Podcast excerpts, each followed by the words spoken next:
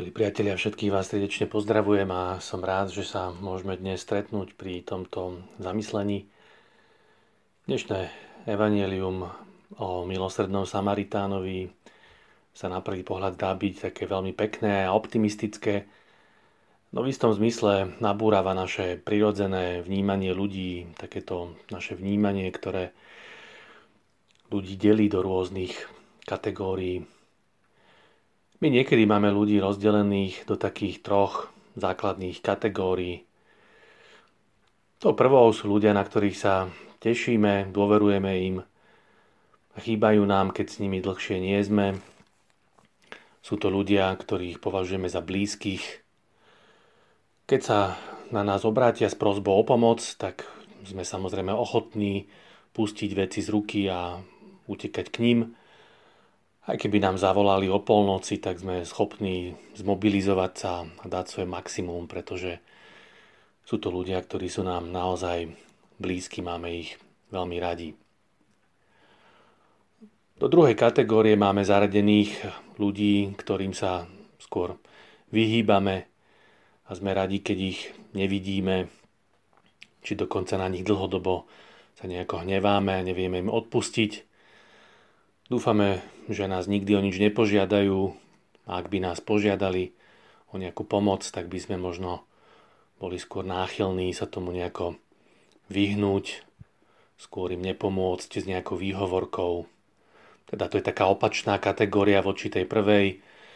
Ľudí, ktorých možno nemáme až tak radi, máme s nimi nejaký problém, niečo zaťažilo našu spoločnú minulosť a prítomnosť.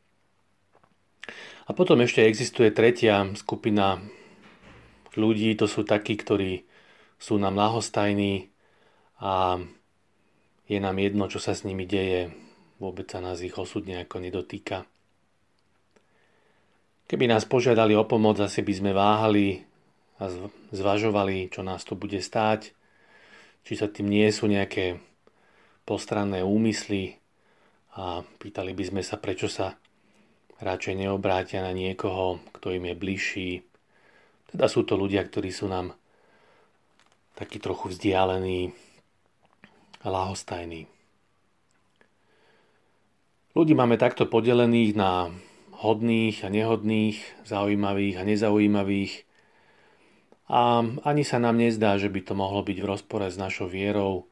Zdá sa nám to také prirodzené a spravodlivé, veď aj ostatní sa tak správajú. A dnešné evanelium nám k tomu hovorí jednu dôležitú vec.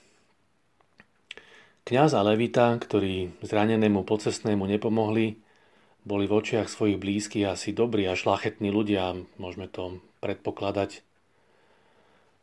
K ľuďom, ktorí patrili do okruhu ich blízkych, sa zrejme správali veľkodušne a obetavo, ale ich záujem pravdepodobne nepresahoval hranice tejto skupiny blízkych. Zranený pocestný mal skrátka smolu, že nepatril medzi týchto vyvolených, týchto blízkych, tých ľudí, ktorých mali kňaz a levita radi. V mysli levitu a kňaza patril tento zranený pocestný do kategórie ľudí, kvôli ktorým sa neriskuje. Samaritánova mysel však fungovala inak ako mysle predchádzajúcich dvoch.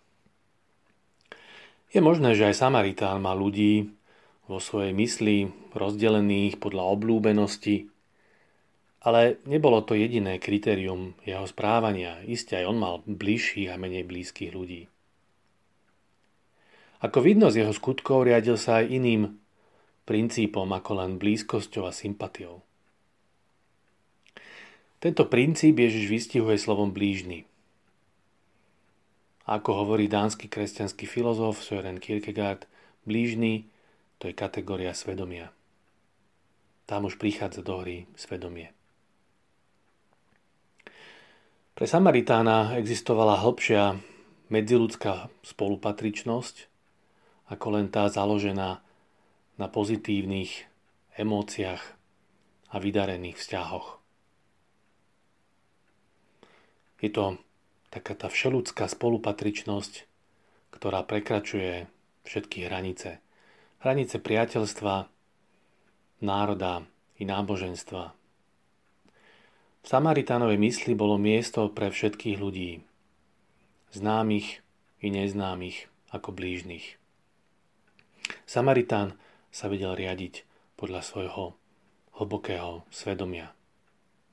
A tento človek, ktorý preukázal milosrdenstvo zranenému pocestnému, tento milosrdný Samaritán, je preto symbolom Kristovej lásky, symbolom Božieho milosrdenstva.